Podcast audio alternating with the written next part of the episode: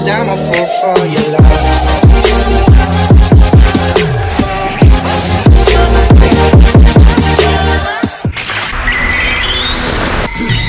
Di mana kali ini kita akan langsung saja untuk mereview One Piece di chapter terbaru yang dikatakan judul dari chapter ini adalah The New Emperor atau Kaisar yang baru.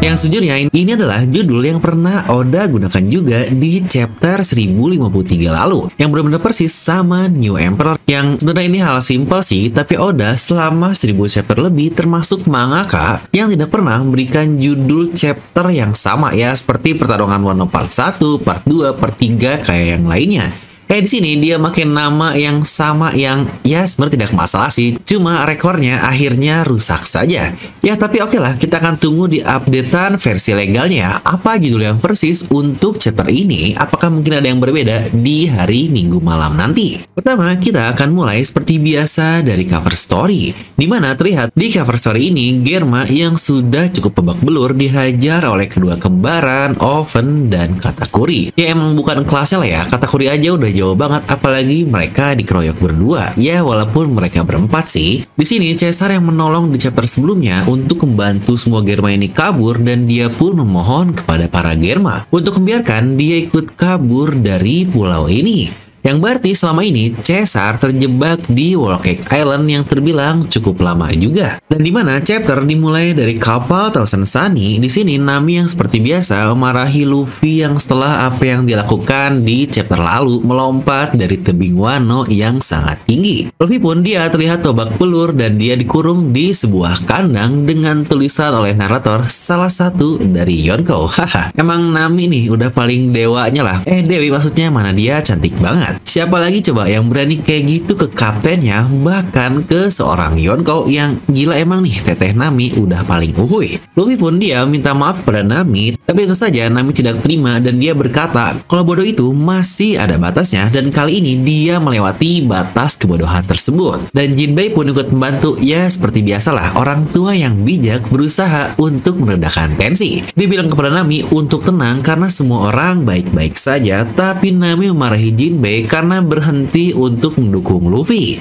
Dan Jinbei pun merespon, wah, Hausoku no Haki, hmm, ini bisa menjadi bahasan menarik nih. Chopper pun dia memberitahu kepada Jinbei jangan dekat-dekat dengan Nami ketika dia lagi marah dan terlihat Frankie yang cukup bangga karena jatuh dari ketinggian seperti itu. Sunny hanya rusak sedikit. Di sini pun burung pemberi surat atau newsku memberikan koran kepada Robin. Dia memberitahu bahwa semua bounty yang baru telah keluar.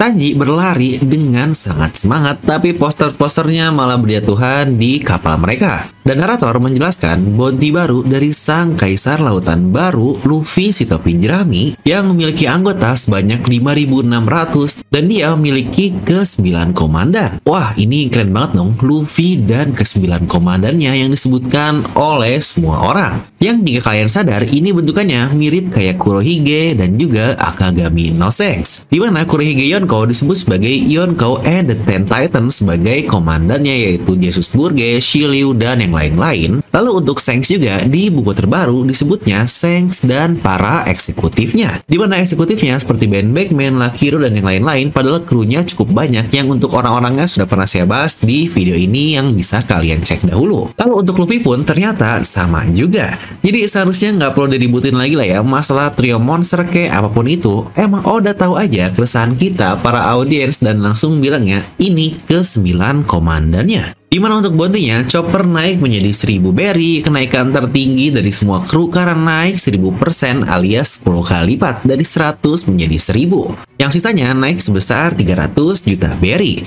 Mulai dari Nami menjadi 366 juta, Brook menjadi 383 juta, Frankie menjadi 394 juta.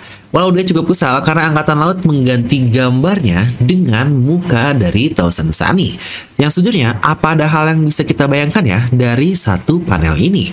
Kenapa harus Sunny yang ditunjukkan? Apa ini bakal menjadi salah satu kunci yang penting ke depannya? Contohnya, mini Pluton. Lanjut adalah Usop. Kalau ini sih seperti prediksi kita semua lah ya, bontinya pasti naik menjadi 500 juta berry.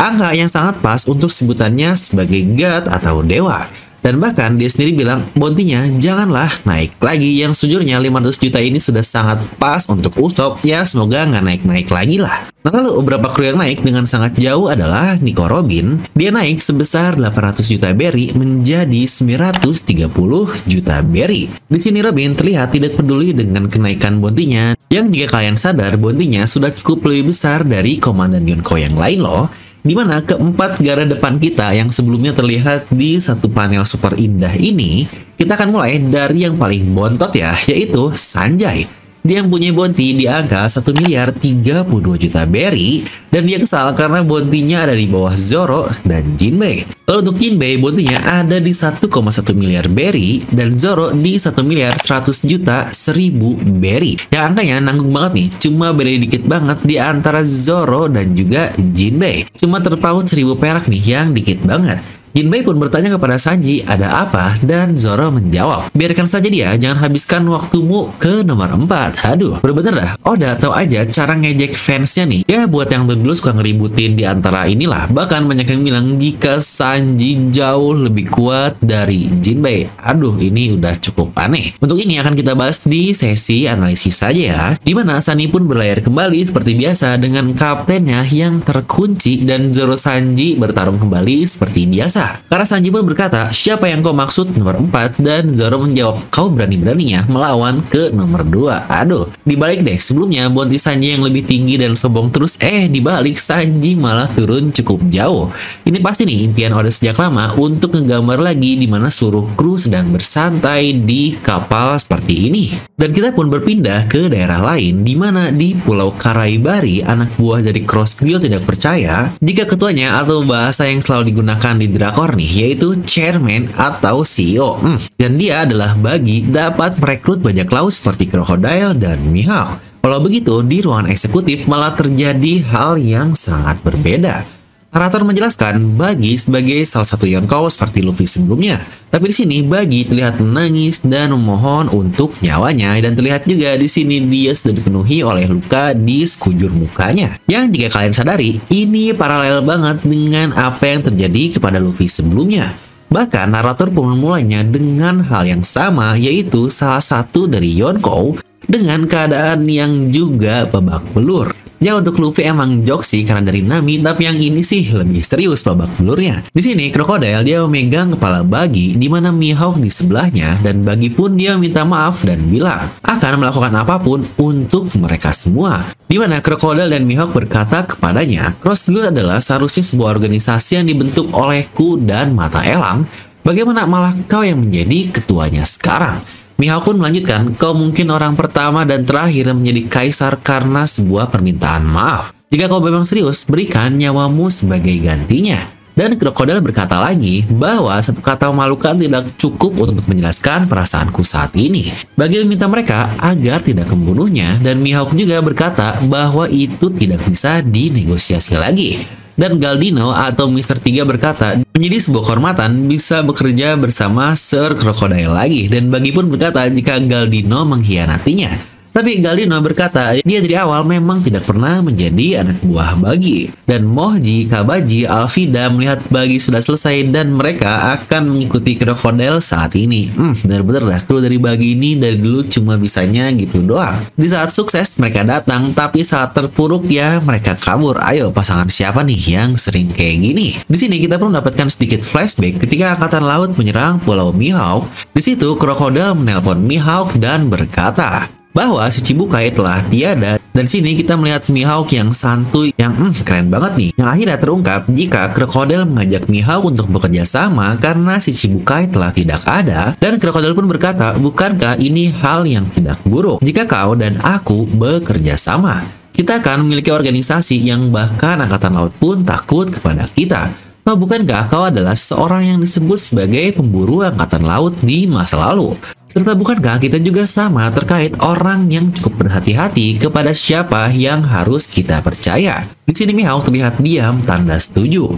Dan setujunya lagi-lagi Krokodil dan Oda mengatakan hal yang cukup serupa. Terkait bagaimana Krokodil sulit untuk mempercayai seorang ini sebenarnya pernah dia katakan dahulu sekali di Alabasta dan sekarang pun sama. Kira-kira apa ya masa lalu kelam yang dimiliki oleh Krokodil ini? Dan lalu untuk Mihawk juga cukup jelas ya kenapa dia bekerja sendiri dan jadi ingat juga nih kata-katanya saat menerima Zoro menjadi muridnya dahulu. Lanjut di sisi lain saat angkatan laut menyerang si Cibuka yang lain juga yaitu Bagi dan ketika Bagi sudah bersiap untuk kabur, di sini kita melihat bahwa kapal-kapal dari angkatan laut itu hancur diserang oleh orang lain yang ternyata yang menyerangnya adalah Crocodile dan juga Dustbones. Mereka berdua menghancurkan para angkatan laut tersebut. Di mana Kroco Bagi berkata kalau hubungan mereka, Bagi dan Crocodile sudah seperti saudara Makanya, krokodil rela bertarung mengorbankan dirinya untuk menyelamatkan Bagi. Padahal di sisi lain, Bagi ketakutan ketika melihat krokodil. Yang jika kalian ingat dulu, di Impel Down, mereka bertiga ini pernah bersama. Dustbones, krokodil, dan Bagi. Jadi mereka semua tahu betul lah bagaimana kekuatan dari Bagi ini. Dan Bagi pun berkata, ini hal yang buruk, dia datang untuk mengambil hutangku. Tapi saya tidak punya apa-apa di sini untuk diberikan kepadanya. Dia lebih buruk dari angkatan laut. Mereka pun bertemu dan akhirnya Krokodil berkata bahwa dia mengira Bagi akan kabur. Bagi pun setuju dengan perkataan dari Krokodil, tapi di sini dia mencoba membuat alasan intinya tentang uang. Dia bilang kalau pekerjaan di sini baik-baik saja, tapi sebenarnya biaya operasionalnya sangatlah tinggi guys. Kita harus ngasih makan banyaknya karyawan di sini dan berbagai hal lainnya yang tidak semudah itu guys untuk membuka sebuah usaha. Dan Krokodil pun berkata, jika kau tidak punya uang, kenapa kau tidak menjual dirimu saja? Bagi pun berkata, bukankah kita teman yang keluar bersama dari Impel Down? Dan Krokodil pun berkata lagi, jika begitu kau kembalikan uangku yang kupinjamkan atas dasar teman yang kau sebutkan barusan. Jika tidak, aku akan mengurus semuanya sendiri. Membutuhkan semua itu untuk membuat perusahaanku sendiri yang ini gila banget sih. Oda mainin segala jenis aspek di satu serial One Piece ini, mulai dari politik, rasisme, korupsi, pemerintahan, bahkan sampai pengusaha pun ada di sini. Yang emang cocok banget sih untuk Crocodile, dia menjadi chairman aka CEO. Bagi pun kemudian menemukan solusi dan dia meminta kepada krokodil untuk ikut bergabung ke organisasinya tersebut. Bagi bilang dia akan memberikan krokodil semua yang dia inginkan di perusahaannya dan organisasi yang akan dia bentuk dapat menggunakan semua jasanya secara gratis. Advertising, printing, delivering, apa pun yang kau sebut semuanya gratis di sini. Itu pula salah satu cara untuk membayar utangnya dengan pekerjaannya tersebut. Yang sepertinya krokodil pun setuju di mana kita pun berpindah ke waktu saat ini ini, Krokodil dia melihat Bagi dengan sangat kesal sekali sambil memegang poster Cross Guild dengan hooknya. Dan setelah apa yang kita bicarakan sebelumnya, dan ini adalah poster yang kau sebarkan ke seluruh dunia. Bukankah kau terlihat seorang yang sangat penting di poster ini, Mr. CEO? Hmm, disarkasi nih. Bagi pun menjawab itu semua kesalahpahaman, saya benar-benar tidak menginginkan itu semua terjadi. Dan Krokodil menjawab lagi, lalu apa yang ada di sini? Bagi berkata, pekerjanya yang melakukan hal itu karena mereka mempunyai respect yang luar biasa kepadaku yang saya sendiri cukuplah kaget. Di sini lagi-lagi kita melihat flashback kecil saat Bagi melihat hasil poster dari anak buahnya. Apa yang kau lakukan?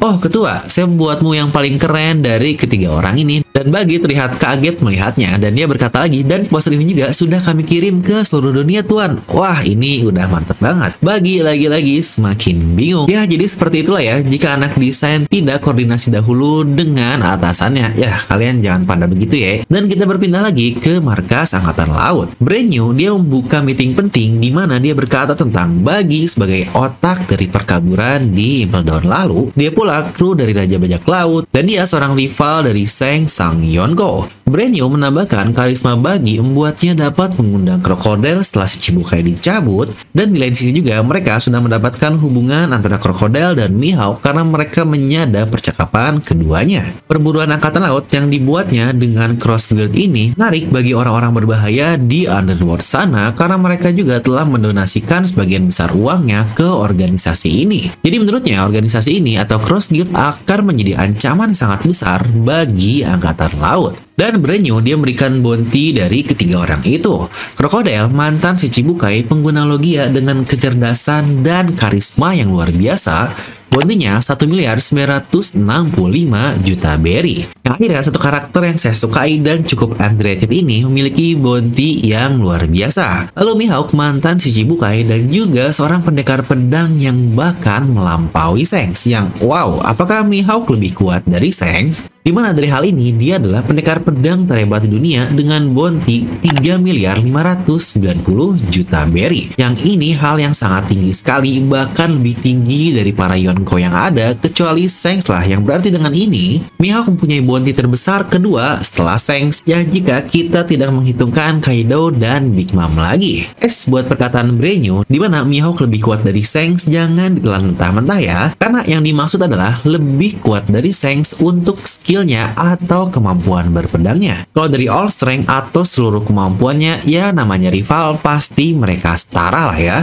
Dan terakhir, bagi dengan kemampuan membuat Crocodile dan Mihawk mau bekerja di bawahnya mempunyai bounty 3 miliar 189 juta berry. Bersamaan dengan Luffy topi jerami Yonko yang baru juga, pemerintah telah menobatkannya sebagai faktor yang sangat berbahaya. Dan kita kembali lagi ke tempat bagi. Saat Crocodile sudah mau membunuh Bagi, Mihawk pun kembali berbicara. Mungkin bukan ide yang buruk untuk membunuh Bagi dan biarkan dia mendapatkan semua kejayaannya. Mihawk tidak tertarik menjadi seorang Yonkou dan dia hanyalah ingin hidup damai. Crocodile bertanya, apa kau serius? Dan Mihawk melanjutkan, kita bisa menggunakan bagi dan buatnya mendapatkan semua perhatian, di mana kita bisa bergerak dalam bayangan dan bukankah kita bisa membunuh bagi kapan pun kita inginkan. Hal yang pasti disetujui oleh Crocodile sebagai organisasi bayangan yang dia lakukan dahulu dengan Baroque Works-nya. Bagi pun akhirnya keluar dari balkon bersama kedua orang ini dan memberitahu semua aliansinya bahwa mereka telah resmi membentuk Cross Guild. Dan kita berpindah ke kerajaan Kamabaka, semua komandan revolusioner telah datang dan kembali dengan selamat. Tapi Sabo tidak ada bersama mereka. Mereka pun berkata jika Sabo baik-baik saja dan Karasu juga berkata jika dalam insiden di mana mereka berpisah, dia akhirnya memutuskan untuk percaya kepada Sabo ini. Yang sini Lindbergh yang lainnya pun setuju dengan pendapatnya. Koala pun mendatangi Dragon dan berkata bahwa apa mungkin Sabo membunuh Raja Cobra. Dan Dragonon menjawab, dia tidak akan maafkan Sabo jika dia melakukan hal itu apa pun alasan yang ada di belakangnya. Dan Dragon di depan Kuma pun bertanya, katakan kepada Kuma apa yang sebenarnya kau lihat. Dan Kuma menjawab, sesuai yang kau minta, my lord. Yang di sini berarti cukup jelas ya bahwa Kuma masih berlaku layaknya seorang budak. Entah untuk programnya belum benar-benar stabil atau bagaimana, tapi mari kita tunggu lanjutan tentang hal ini saja. Toh bukankah kita juga punya ilmuwan di pihak revolusioner yaitu Lindbergh? Dan pada saat itu, tiba-tiba Deden Musi pun berdering dan pusat angkatan laut mencoba merecord apa yang akan terjadi karena mereka tahu ini yang meneleponnya adalah Flame Emperor atau Sabo. Dan akhirnya angkatan laut pun sudah siap untuk menyadap segala jenis percakapan yang ada. Dan Koala pun dia mengangkat telepon tersebut dan orang yang ada di baliknya berkata, ini aku, Sabo. Dan akhirnya mungkin kita akan mendapatkan informasi sebenarnya dari Sabo di chapter depan, karena chapter ini pun berakhir di kata-kata tersebut. Nah, seperti biasa juga, kita akan menganalisis sedikit hal-hal menarik yang ada di chapter ini. Kita akan mulai dari perkataan Jinbei terkait Nami yang marah dan punya Hausoku no Haki. Apakah hal itu benar? Mari kita harus coba hubungkan dulu dengan apa yang pernah Oda katakan di SBS lalu. Di mana dulu ada yang bertanya terkait House of Konohaki Luffy yang disamakan dengan Happy Punch milik Nami. Bagaimana jika ke 50 ribu orang itu terkena Happy Punch Nami, manakah yang lebih berbahaya House of Luffy atau Nami? Dan Oda menjawab, jika Happy Punch ini disiarkan dengan denen musik ke seluruh wilayah, Dampaknya bukan hanya orang di sekitarnya seperti kemampuan Haki saja, tapi ini bisa berdampak jauh lebih banyak. Maka jelas Nami lebih berbahaya. Ya memang sih itu cuma jokes doang, karena Happy Punch Nami kan melihatkan dia yang bugil dan juga orang harus membayar sebesar 100 ribu berry. Tapi paralel yang bisa kita dapatkan di sini oleh Oda adalah antara Nami dan House Soku. Dan sekarang Jinbei pun berkata lagi, apakah jika Nami ini benar-benar mempunyai haus Konohaki? Yang sejujurnya ini menarik banget sih jika dia mempunyainya. Toh Nami juga sering disebut sebagai Dewi atau Goddess kan di One Piece ini dan masa lalunya juga belum terungkap dengan jelas selain dia cuma anak pungut doang. Dan jika seperti itu, apakah dia resmi menjadi pengguna Haus Konohaki keempat di bajak laut topi jerami, Luffy, Zoro, Jinbei, dan Nami? Hmm, coba tuliskan pendapat kalian. Lalu terkait Mihawk yang dulunya mengincar angkatan laut di masa lalu, kira-kira siapa ya yang buatnya akhirnya berhenti mengejar perburuan angkatan lautnya? Pasti ada anggota angkatan laut dengan skill berpedang yang sangat-sangat luar biasa sekali hingga sebutan itu terjadi di masa lalu. Yang memang tidak banyak pendekar murni di angkatan laut walau rata-rata semuanya menggunakan pedang. Tapi satu yang terpikirkan oleh saya adalah tangan kanan dari Garp yaitu Bogart. Tidaknya cuma dialah salah satu angkatan laut yang terlihat murni seorang pendekar pedang dengan skill berpedang yang macam-macam. Ya ibarat karakter lain lah ya, Rayleigh, Shanks, Roger, mereka semua menggunakan pedang tapi tidak pernah disebut sebagai pendekar pedang seperti Mihawk atau para samurai yang lain. Ya walau telah terjawab di video card juga, Mihawk disebut sebagai rival dari Shanks karena menurutnya karena tidak ada lawan lain yang sekuat Shanks ini. Jadi buat yang masih suka bandingin Mihawk dengan Vista kalau bilang dia nggak cukup kuat ngalahinnya di Marineford, ya pasti Mihawk tidak all out dong. Karena kalau all pasti Luffy juga sudah mati di tangan Mihawk dan sudah rata di tangan para admiral. Dan lalu yang terakhir untuk Sabo dari kata-kata Karasu yang percaya terhadap Sabo ini, kira-kira apa mungkin itu ada hubungannya dengan apa yang terjadi kepada Vivi ya? Apa mereka percaya Sabo bahwa dia akan melindungi dan membawa putri Vivi atau malah menyekapnya? Karena di sini Dragon pun bingung apa Sabo benar-benar membunuh Cobra atau tidak.